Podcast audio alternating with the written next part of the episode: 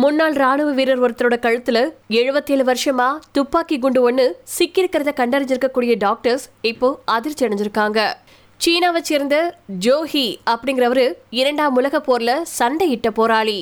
இவர் மருத்துவமனையில எக்ஸ்ரே எடுத்தப்போ அவருடைய கழுத்து பகுதியில துப்பாக்கி குண்டு ஒண்ணு சிக்கியிருக்கிறது தெரிய வந்திருக்கு. ஜோகிட்ட இதை பத்தி கேட்டப்போ தனக்கு கழுத்துல குண்டடிப்பட்டதா? நினைவே இல்லை அப்படின்னு தெரிவிச்சிருக்காரு.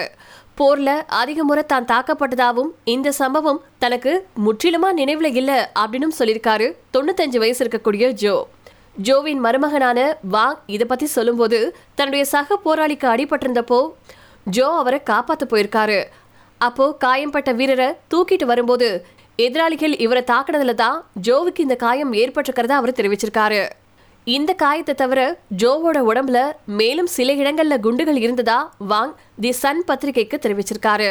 குண்டு சிக்கிருக்கிறத பார்த்த மருத்துவர்கள் ஜோவை சோதிச்சு பார்த்தாங்க. அதிர்ஷ்டவசமா 77 வருஷமா அவருடைய கழுத்துல சிக்கியிருக்கக்கூடிய அந்த குண்டால ஜோவிற்கு எந்த ஒரு ஆபத்தும் இல்ல அப்படின்னு அவங்க தெரிவிச்சிருக்காங்க.